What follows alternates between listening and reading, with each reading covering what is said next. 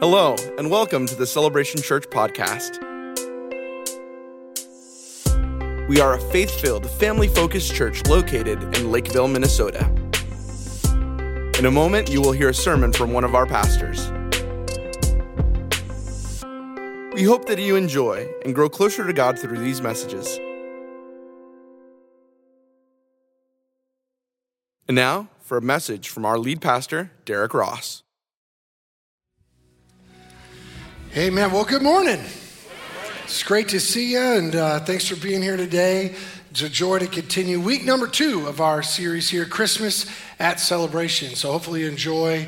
Uh, it was hot. Is it hot chocolate out in the lobby today? Awesome. Way to go. I have my same tea as always, but hope you enjoy that and uh, you could be there. So, we're going to be talking about peace here today. It's week number two. Thanks for your prayers. It was a very full week and uh, just need my voice to hold up. One more service here today. Uh, I was in the office Monday, Tuesday, Wednesday morning, but then in the afternoon spent time interviewing uh, 12 new ministers who feel called to preach the gospel. And uh, we had like uh, a team dinner. We had a sixth grade band concert. Because we're online, I'm not saying nothing else. We had a sixth grade band concert uh, prayer gathering on Wednesday night. Uh, Thursday, we got to host 62 pastors from around the metro area for a lunch, a Christmas lunch. And so appreciate Jack and the whole kitchen team that made that happen. And then Thursday night, we had our 50 plus banquet. Same people made that happen. We had prime rib at both meals, so that was awesome. Turkey also, but uh, thanks so much for that. And then yesterday, Friday and Saturday, I was able to pick up out in Garrison. We were up in Alexandria at the district campground talking to 16 other churches about what God's been doing in our church, helping them grow in their church, and uh, sharing resources that we've been able to make this year, not the least of which is our First 30 booklet, helping other uh, churches make disciples who make disciples. And so it's a joy that we have to share with others what God is doing here. Amen? And so uh, now we're ready to go, and uh, we look forward. This is week number two of our Christmas at Celebration series. And uh, so we know Celebration Church is going to be a repeat of the intro last week. Next week, it'll be the same intro to it because every week we have people who come for the first time. And so uh, people at Celebration, or maybe you're here today watching online, from different walks of life, different backgrounds, right? Some people grew up in a liturgical church. It's been a little bit different for me being up here in Minnesota. That might mean a lot of people grew up in a Catholic or Lutheran church. And you know what an Advent wreath is all about. If you did not grow up in one of those type of churches, you might think this wreath belongs on your front door right? So there's different things. But so advent really just means coming. And so we're looking forward. They, they, were looking forward to the coming of the messiah. We're now looking forward to his coming again. And so we focus on that. The center candle stands for jesus. And then we've got hope peace joy and love as well around it. And most of the time we would light the jesus candle at, at the last service a christmas eve service. But this week christmas eve is our fourth service and it's also our last service just the way the calendar is falling. So i'm going to light the jesus candle first first, which is okay because it's a man made tradition. There's actually no Bible verse that says you have to do five weeks on hope, joy, peace, love, and Jesus leading up to Christmas. I don't know if you knew that. You might have grown up in a church that you felt like it was in the Bible. It's not. Let me give you a few more things that are not in the Bible that we do around Christmas. And I'm not talking about Santa. I'm, to say like your nativity set. How many people have a nativity set at your house? You know, little little baby Jesus in a manger. You might wait till the very end to put him out. I don't know, but you got shepherds, you got animals, you got a wood stable, and you've got some wise men. Little problem. Biblically speaking, the wise men were not there when Jesus was born. like two years later, so he was a toddler, which makes it all the more that somebody gave him gold, frankincense, and myrrh, right? As, as a little little toddler. So that, that's okay, but that's just a tradition. We've got lots of other traditions, right? How many people you grew up opening at least one gift on Christmas Eve? Yeah, that's awesome. How many people you had to wait till Christmas? We feel sorry for you. That's a bummer, right? Be nicer to your kids. Let them get something. I don't know, whatever it is. So there's different traditions, and so we would uh, we're going to shift, and we're going to light the Jesus candle, the center candle first. As I mentioned last week, Pastor Vicente set up in Celebration Espanol. They always light the candle first, and I was like, "That's wrong." He's like, "No, it's okay." So we're going to do it too. We're going to join Celebration Espanol because this is week number two. So we're going to light that Jesus candle. But because in the first service the candles burned so quickly I'm going to wait to light them until after I read the scriptures and pray because I'm telling you, end of first service, it was just like I had to just end the service quick because the candles, something was going to end, you know. And so we went with the service instead of our building, and uh, that was awesome. But uh, so we're talking about peace today. By the way, next week you don't want to miss it. I don't think you want to miss any week, but next week we'll talk about joy and uh, celebration. Kids will be in. They're going to have, I think it's like a 20 minute production or something. But I'm still going to preach. It'll just have to be a little bit shorter. It's going to be an awesome time. Don't miss it. Going to be great. All right, Isaiah chapter 9. If you have your Bible, you could turn there. If you're able, would you stand? Let's read it together. And uh, if not, we're going to have it right on the big screen for you. And uh, today we're talking about peace. I don't know if you were here last week. We experienced the presence of God in such a real and tangible way. I've been receiving messages all week about what God did in many of your lives and encouraging your spirits and souls and bodies. And so last week we talked about hope. And uh, we believe that because of Jesus, we have hope. And we talked about three things last week hope for inner healing, hope for physical healing, and hope for eternal salvation. And in case you missed it, I just encourage you to go back and watch it. But we believe those are different things, but Jesus paid the price for them all. Just because you pray a prayer of salvation doesn't mean you can't get sick or you won't struggle with things. Doesn't mean you don't have some trauma or some inner wounds that, that you got to deal with and let God come and heal you of those. But, but they're real things and Jesus paid for them all. So that was all about hope. Today we're talking about peace. Isaiah chapter 9, uh, verses 2, 3, 6 and 7 read like this The people walking in darkness have seen a great light. Of those living in the land of deep darkness, a light has dawned. That's what we talked about hope last week, right? Our nation, uh, our society's stumbling, uh, hitting our toes in darkness. You have enlarged the nation and increased their joy. This will be our verse next week. They have rejoiced before you as people rejoice at the harvest, as warriors rejoice when dividing the plunder. Verse 6. For to us a child is born, to us a son is given. The government will be on his shoulders, and he'll be called Wonderful Counselor, Mighty God, Everlasting Father, Prince of Peace. Of the greatness of his government and peace, there will be no end. Our verse for today. He'll reign on David's throne and over his kingdom, establishing and upholding it with justice and righteousness from that time on and forever. And it's the zeal of the Lord Almighty that will accomplish this. talking about peace here today. Let's pray together. Heavenly Father, we thank you for the opportunity to gather and lift high the mighty and matchless name of Jesus. We ask, Holy Spirit, give us ears to hear what you're saying today. Help nobody leave the same, but everybody leave with more peace because of Jesus. And we ask it in that name. And everybody said, Amen. Amen. You may be seated. Well, as I mentioned, we're lighting the peace candle today, but it's all because of Jesus. So now we're going to light this one first. The Jesus candle, everything we have is because of Jesus. Last week was hope. And we've got that hope. Hope you're living with that every day. And then today, we now also have peace. Peace is one of those things that everybody wants but very few people could clearly define it or explain how to get it, or more importantly, how to keep it.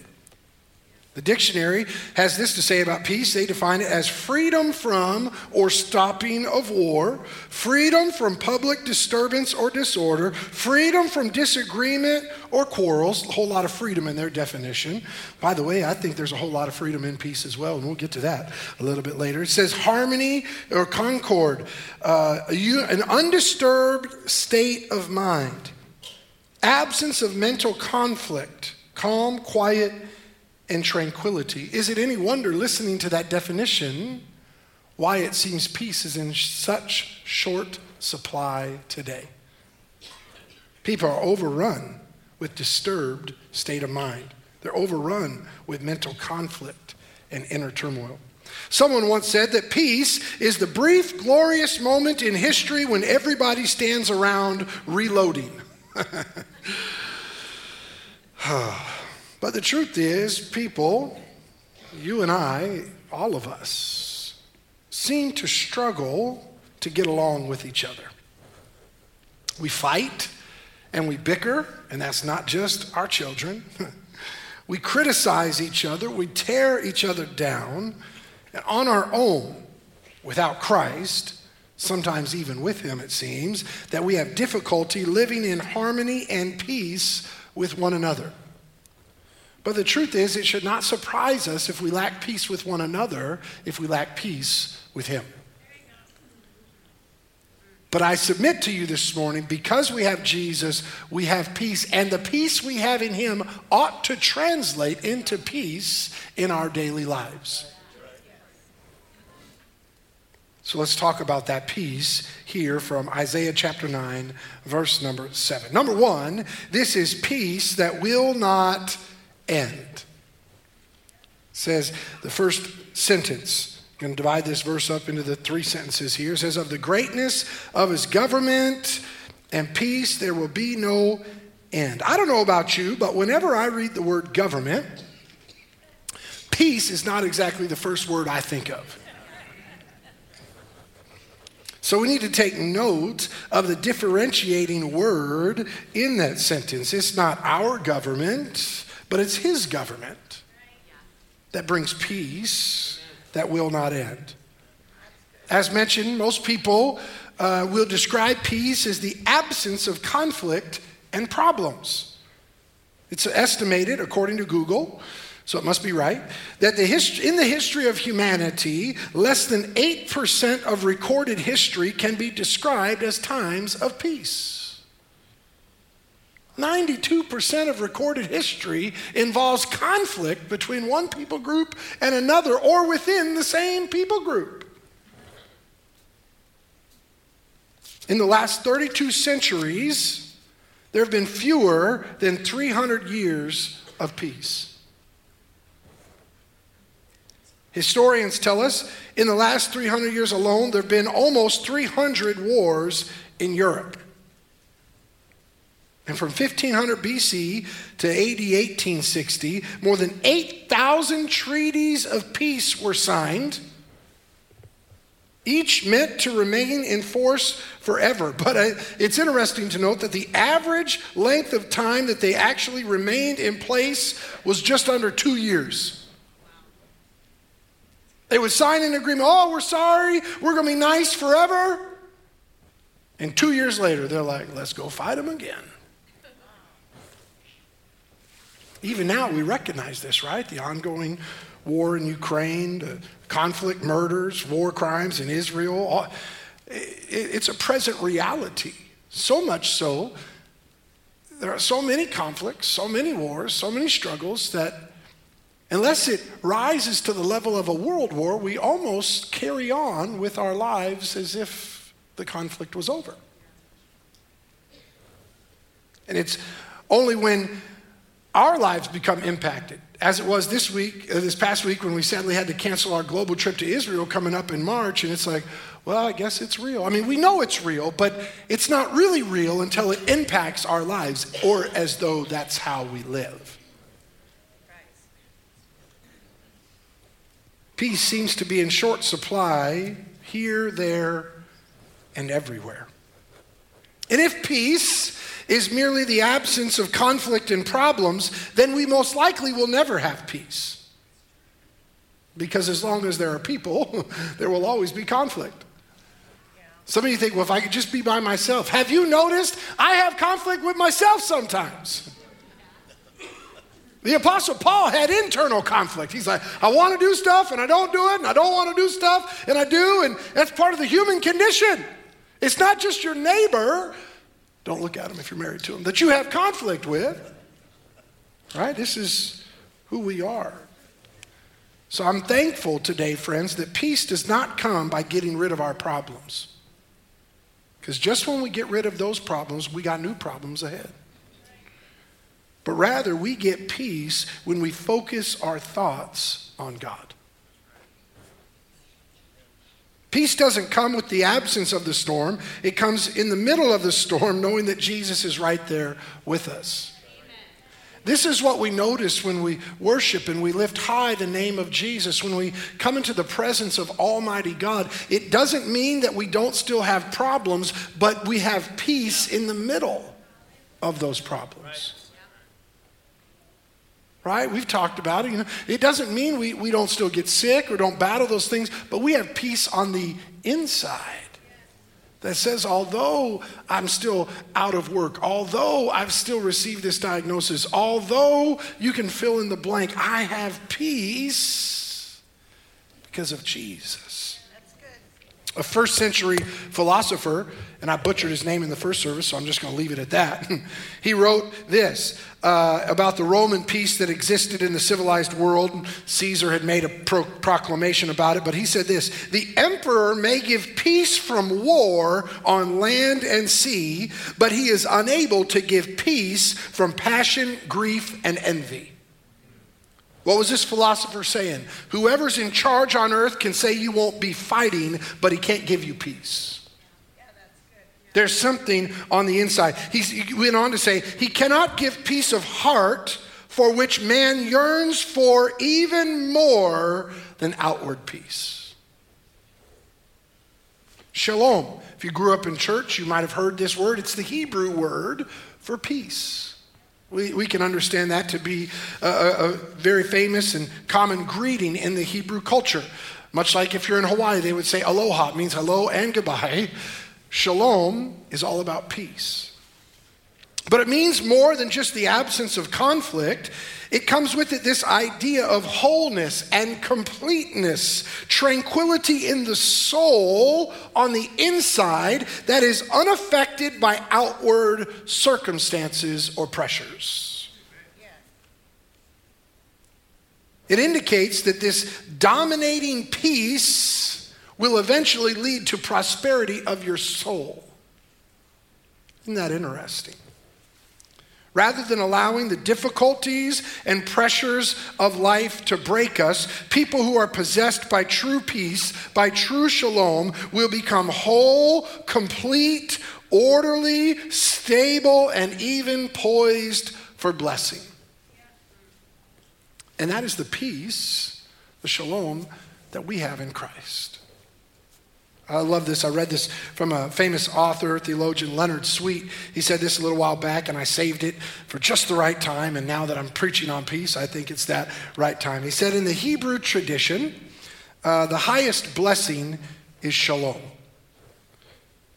And they say, he says, you can either say, go with shalom, or if the person is sick in spirit or body, you can say, go to shalom. What is he saying? Some days we go with shalom. We receive in the presence of God and we go out the rest of our days in our life and we leave with peace having been in his presence. But there are other days that we're sick in body, that we're going through struggle, and those are go to shalom days. That we go to the presence of God, and that is where we receive his presence. But he says, either way, every day is a shalom day. Whether we go with shalom or we go to shalom, Every day is a day that we have opportunity to enjoy the peace that only Jesus gives. Well, you may be wondering, well, Pastor, how do I have that peace that will not end? How do I have lasting peace this Christmas season? Let me share with you the words of the Apostle Paul that he wrote to the church in Philippi. It's in your Bible, Philippians chapter 4, verses 6 to 7. He said this Don't worry about anything. Instead, pray about everything. By the way, I've noticed that when I pray very little, I worry a whole lot. And if I've been worrying a whole lot, if I just begin to pray, my worry begins to decrease.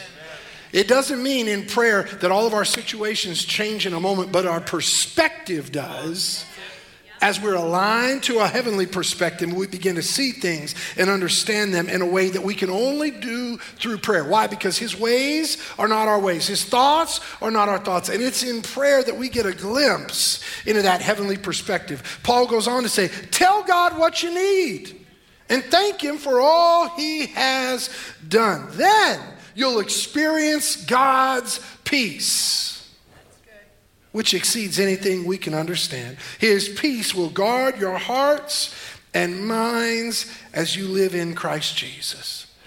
I'm so looking forward, and, in a few minutes, well, a number of minutes, but in a while, when I'm done, we're going to pray one for another. We're going to pray for that peace. We're going to tell God what we need, but we're going to pray for that peace. And I believe that peace is going to guard our hearts and minds as we leave here living in Christ Jesus. Amen. These verses tell us not to worry about anything, but to pray. Notice that it doesn't say if you don't worry and pray, God will instantly change all your circumstances so there's nothing left to worry about. That's not trust, that's faith, right? And faith is necessary. Sometimes God does and want to miraculously change our circumstances, and we pray and believe for that. Still today, can I get a good amen? But if that's how it was every time, then what would we do with when Jesus prayed in the Garden of Gethsemane? He said, Oh God, I don't want to be crucified. I don't want to die. He said, If there's any way, let the cup pass. But what did he really pay, pray? In peace that only my Father can give. He said, Not my will, but thine be done. And I remind you, the circumstances surrounding Jesus' life did not change in the prayers that he prayed that night. Jesus would still be betrayed, put on trial, beaten, crucified for you and for me would be placed in a tomb, but three days later would be resurrected by the power of God. Later, he would go back to the Father. His circumstances didn't change, but he had peace. Yeah. Then, in the middle of the darkest moment of his life, he knew God was with him. Wow. And this is peace that you and I have when we pray. We can have peace that will not end. Number two, we have peace that's rooted in justice and righteousness. Points one and two, I mean, they all kind of go together because it's one verse, but let me continue to read it here today. It says, He will reign on David's throne and over his kingdom, establishing and upholding it with justice and righteousness from that time on and forever. It's easy for us 2023, joining other believers, to read this as we sit here in America, to read these verses with an American understanding, worldview. When we read in the previous verse, government, there will be no end. When we read about righteousness from that time on and forever, it's easy for us to be trapped in an American cycle of four years, Democrats versus Republicans. It's going to get better, it's going to get worse. And we just, we find ourselves stuck in that moment of repeat. But I remind you here, we see this little word that better explains it to our English understanding, our American perspective, that really we're talking about his kingdom kingdom more than our government.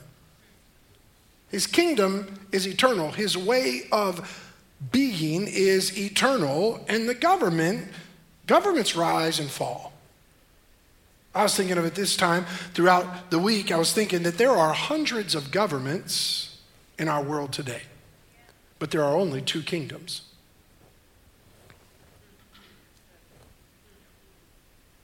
Which therefore reminds us that kingdom is higher than government.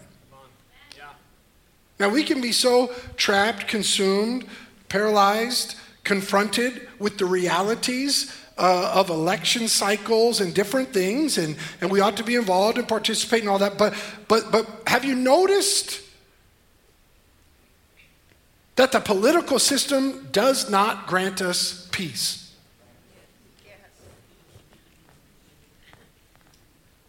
There's no magic lever that the person you voted for wins, all of a sudden you have peace. I've noticed peace is on short supply for anything government related. And yet we lie to ourselves or let other people lie to us. We're like, this time it's going to be different. I mean, in another year, we're going to be like, oh, it's about to change. I'll prophesy. Peace will still not come to our land through the political system. Listen, again, I'm saying get involved, participate. I'm not belittling that kind of stuff. I'm just saying we got to know what we're signing up for, and th- that peace only comes from Jesus. When you put your hope in something that's destined to fail. I mean, think about history of mankind. Think about what's going on in our world. Government is always up for a power grab, a power struggle, whether that's through voting, whether that's through fighting, right? We, we understand that. We, we think we can legislate it or vote on it or take it by force. Government, but kingdom operates on a whole new plane. And there's only two kingdoms. Some of you are like, what? Kingdom of light, kingdom of darkness. The kingdom of God operates with justice and righteousness what does the kingdom of darkness operate? Satan, the one who thought he was worthy of worship as well, that kingdom, he only has three main goals steal, kill, and destroy. That's all he does, all the time. Notice stealing, killing, and destroying would be opposite to justice and righteousness. So I remind all of us let's just pay attention. Let's participate in ways that lead to his kingdom and not the kingdom of darkness.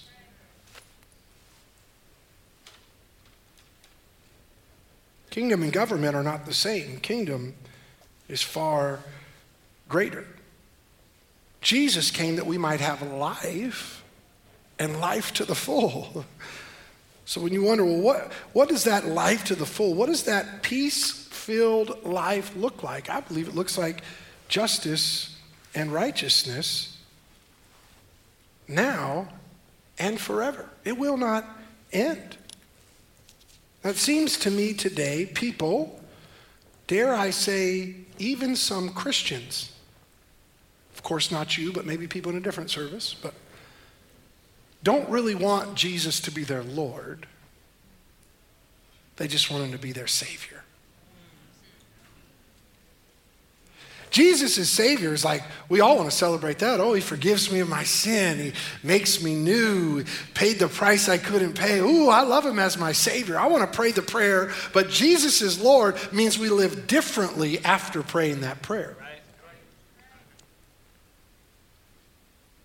When He's like, oh, don't respond that way to that other person. That's Jesus as Lord. When we focus just on Jesus as Savior, like, oh, well, it's the grace of God, I can say what I want. Spoiler alert, you probably shouldn't. But Jesus as Lord means I'll say what He wants me to say. The empowerment of the Holy Spirit means we don't live for our own desires anymore. We don't walk the way we want to and respond the way that we've been accustomed to for our lifetime, but we've changed for the better because of the power of God now living in us. But that's a struggle, a constant struggle for us, by the way, because humans, we love control. But Jesus is Lord means we surrender, we give up control to Him. But we're filled, our lives are filled with desires and activities to acquire power in an attempt to control what happens around us. I believe most of us, myself, I raise my hand first, would gladly accept the power to change all the traffic lights around us. That mine would always be green. And if that means yours are red, so be it. I'm not doing it to hurt you. I'm just saying my life would be easier if I just knew mine are green. By the way, I'd settle for just encouraging people at a green light to go. You know what I mean? Like, I can't tell you how often I'm sitting at a stoplight and I can tell somebody's updating their Facebook page and they're not paying attention. I'm like, green means go. I learned it as a kid. By the way, if somebody wants this invention, I think cars should have two different horns. One that's a nice one. Boom, put your phone down. Let's go back to driving, you know. And another one is like, you're about to get in my lane. Stay over. We don't want to get in an accident. I'm just saying it feels a little aggressive. It's the same horn either way. It's like English. I, I love pepperoni pizza and I love my wife. And I feel like I could have a different explanation because it feels weird to communicate my feelings for my partner in life the same way I do to Pizza Hut feels that way in the car horn. You know, it's just like, put your phone down. You're in an accident, right? Like different horns. That's a good invention. Take that. If you make money on it, tithe, give to Kingdom Builders. That'd be awesome. But your pastor gave you the idea. How about the ability to pick the right line at Costco? I just feel like I'm standing there and I'm just filled with anxiety because I could tell people are passing me and I'm like, why did I get the trainee.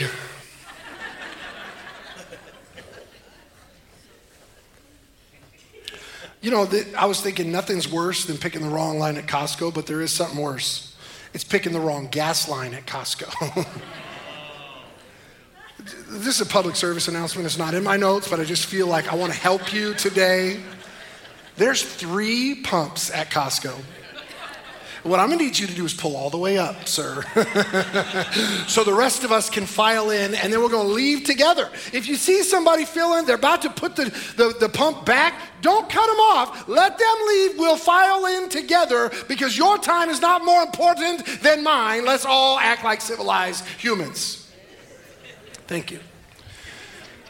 Let me get back to my notes because I don't know what I had to say, but my soul feels better. I've been unburdened today by talking with you. Sure. How about getting a front row parking spot at Mall of America? Maybe better. Maybe not even the need to go to Mall of America. They just bring it to me, whatever it is, right? We would all think that our lives would be joy filled if we had those things happen, but the truth is, we'd probably just be happy because things went our way. But all of us have lived long enough to know next week or next year, everything won't go our way. So, what do we do when our stoplight's red? We go from happy to mad. Because it wasn't joy, it was just happiness. And here we see if we want peace, it's got to be in us. Not just things went the way we wanted them to. Not just because our team won or our candidate did. I'm just, I'm just saying we've got to have something bigger. We've got to have something greater. And this is what Jesus offers. It's his government, right? It's this kingdom that is not ours. It's not intended to control the circumstances around us, but to control what happens within us. You know, we can have peace in his kingdom regardless of what happens to us. Sadly, many Christians have reduced peace in the kingdom of God to getting their way. And if that's how you're living, I have bad news for you, friends. It's going to get worse. I've read the Bible, I've studied history enough to tell you it's going to get worse. However, for those who've received Jesus, we can have peace that even as things spin darker and darker, get more out of control, our peace is not impacted by the problems around us. Our schedule might be impacted, our plans might be shifted, but our peace is secure because our peace is in Him. Missionary to China, Hudson Taylor once said, Christ is either Lord of all or He's not Lord at all. Well, that, that hits home for a lot of us, right? The Jews were longing for a ruling king to come and overthrow the Roman government. They were anticipating a conquering Savior to come and let them be in charge for once. they were excited about gaining control and power that they'd been on the short end of the stick for their whole lives. But Jesus didn't come to provide those things for them. He came to provide something better. And I want you to know, friends, there's great comfort and peace from not being in control. If you're renting your residence and the HVAC goes out, you might be cold for a couple days, but you don't have to pay to have it repaired. That's the landlord's responsibility, the one who owns the place. Have you ever rented a car? There's joy in knowing you're turning it back in. You're like, it's two days later. Somebody say, drive it like you stole it. I'm like, drive it like you rented it. You just enjoy it for two days. You give it back, and you're like, I don't know, hurts your problem, not mine. By the way, have you noticed that really everything in our lives, we've just rented it for the weekend? Like in light of eternity, our 70, 80, 90, 100 years, it's really just like a weekend rental. Why in the world are we so consumed, concerned, overloaded with things that in a few years we're just going to turn the keys back in? We ought to care and prioritize that which will last forever. Says here, we have peace that will not end. There's justice and righteousness that will be no end. Like, let's focus on that. Let's prioritize that which we're going to need and enjoy forever and just be a little bit less worried, anxious. And we're just going to turn the keys back in anyway. And this is the offer that Christ makes to us. It's His government that will rule and reign over our lives. And we can experience peace like never before when we simply surrender control of our lives to Him. I'm telling you, I believe your spirit will change when your prayers change with that understanding. Give you this example. Maybe your car has broken down. And you're like, oh God, my car's broken down. I don't know what I'm going to do verses if you were to pray, God, the car you gave me broke down. I'm not sure what you're going to do. If he takes care of birds of the field and flowers in the field, again, it's 2023. That's not to say you're lazy. You're like, well, you figure it out, God. Come on, go to work. I don't know, maybe pay for a repair. I'm not sure what it is, but I'm just saying your peace level will change when you remind yourself you're not the author and finisher of your own faith. You're not the one directing and guiding your own steps. We're following His leading and His guidance, and there is great peace in saying, God, your child's in need of a car. Just the way we'll understand, that perspective will change what we understand. He's establishing and upholding it in justice and righteousness forever. I'm not sure that there's anybody else who can remain fair while creating and ruling.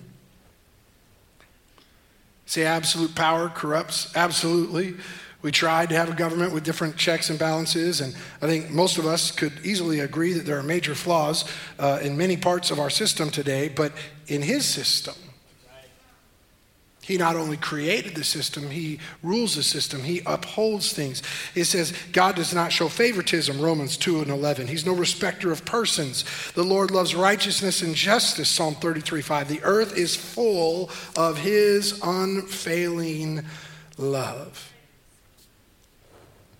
God's way, God's kingdom is full of justice and righteousness. Third and finally, this morning, and then we're going to pray for each other. We can have peace in the promise.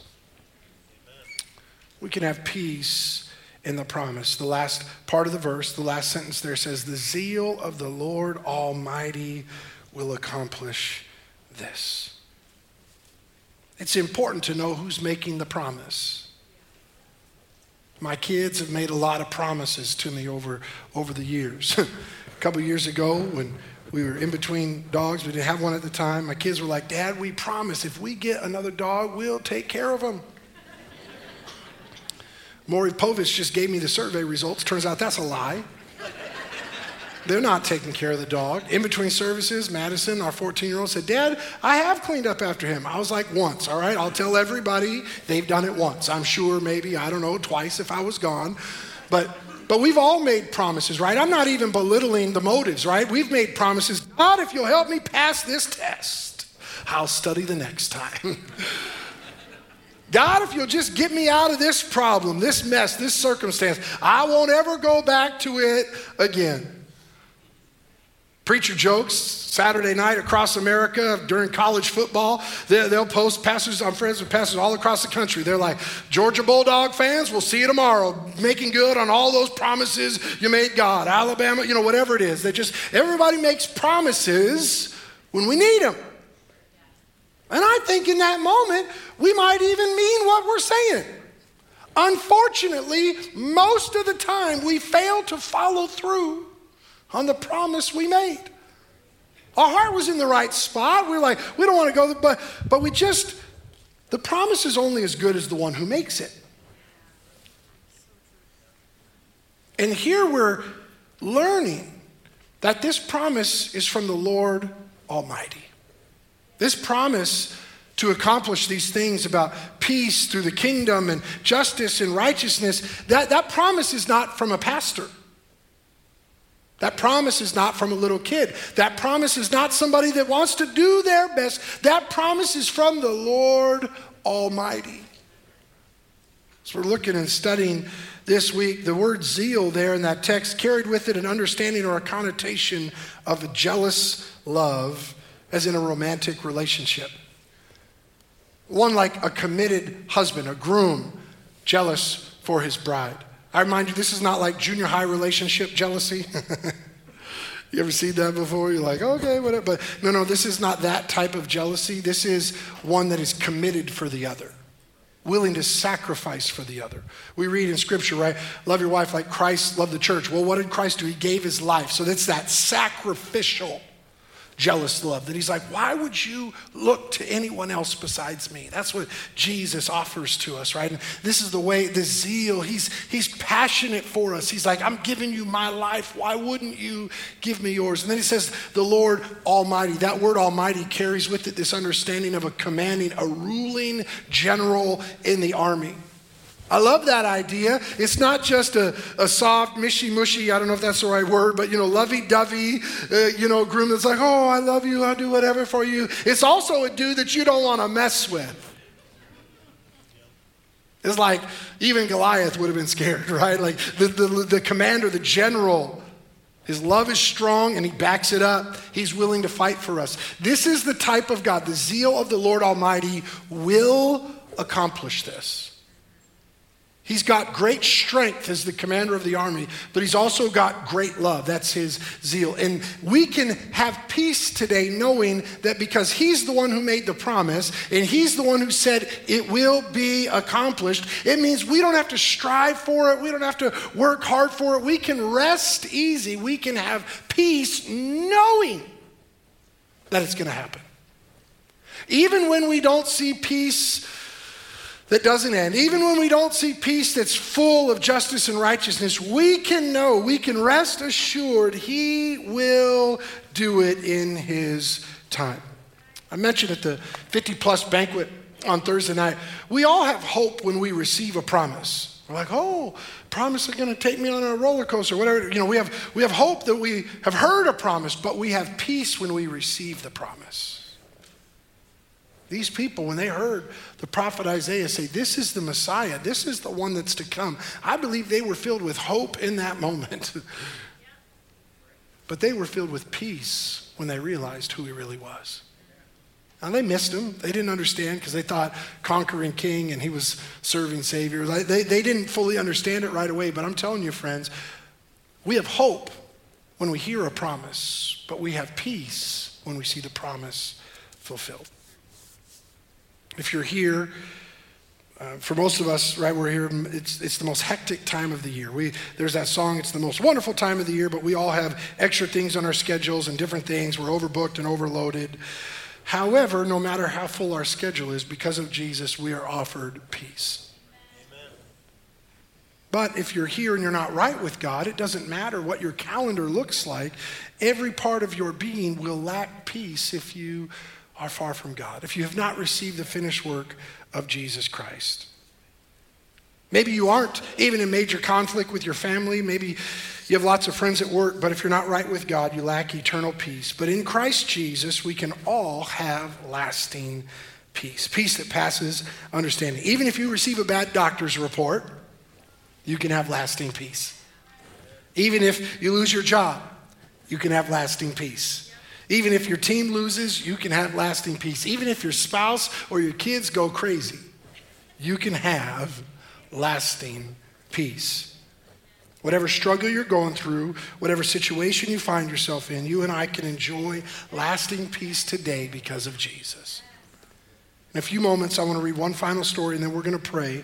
But if you're here and you lack peace. You, you, might be right with God. I'm just saying, but if there's area of your life that you need peace, last week as we prayed for physical miracles uh, in our time together, we're going to pray that you'd receive peace. We got some people moving, and we're going to just pray, and uh, we're going to do that together. But I'm going to have the team come out, and I'm going to read this story, and then we're going to pray for those that just need peace today. Just felt so strongly for you. Uh, we're going to pray together. But in 1871, true story, 1871 a great fire struck the city of Chicago, and the real estate holdings of a young man by the name of Mr. Spafford were all but destroyed. You may have known Mr. Spafford, or of him, not, not known him, 1871. Okay, back to what I'm reading. Mr. Spafford was a Christian lawyer in that city, and though much of what he owned was gone, he still maintained his faith in God.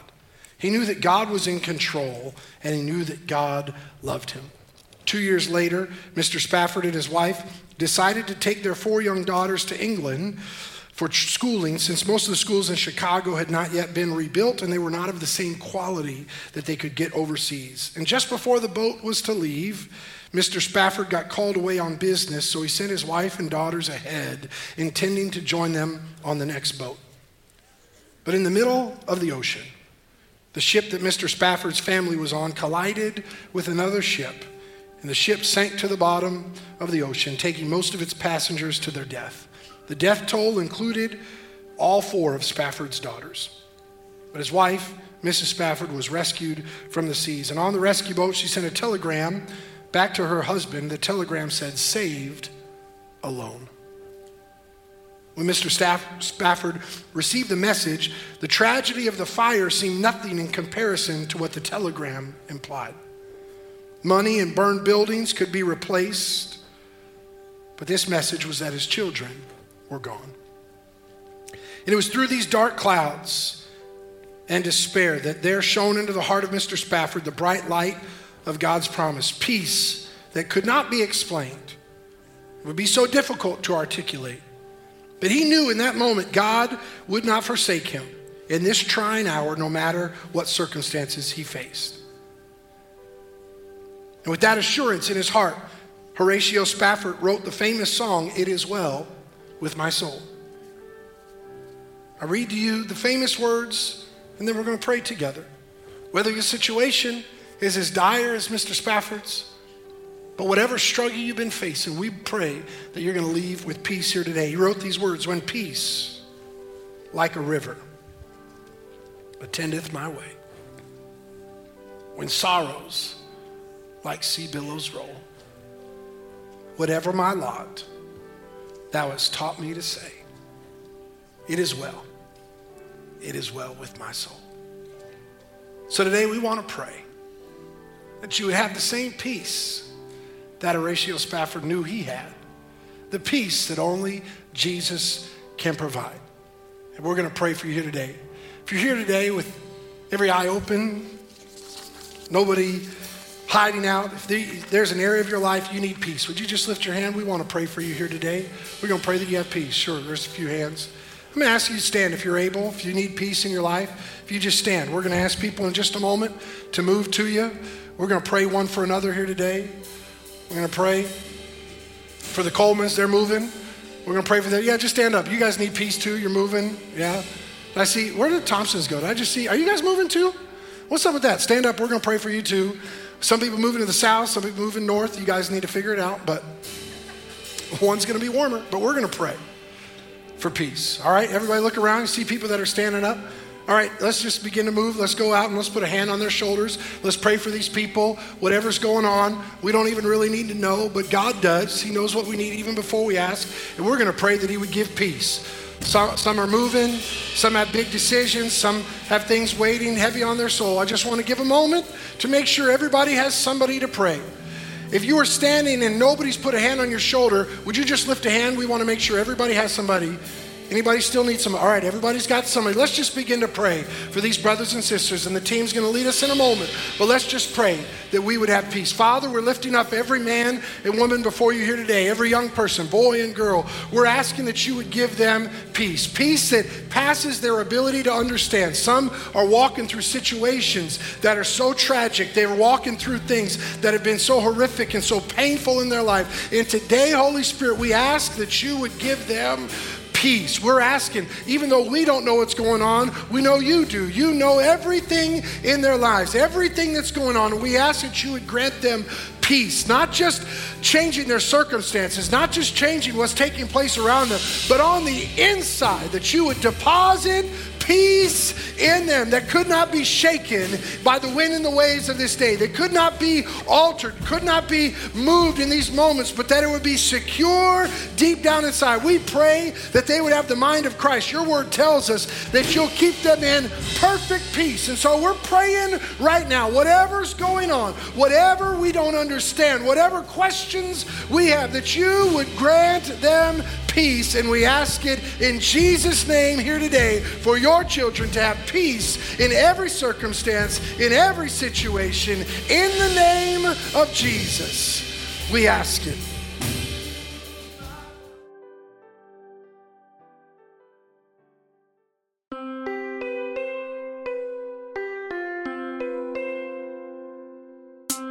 We hope that you learned something from this message and are able to apply it to your life. If you gave your life to Jesus for the first time or the tenth time, reach out to us on Facebook or email us at info at celebrationchurch.net. Thank you for listening, and we'll see you again next week.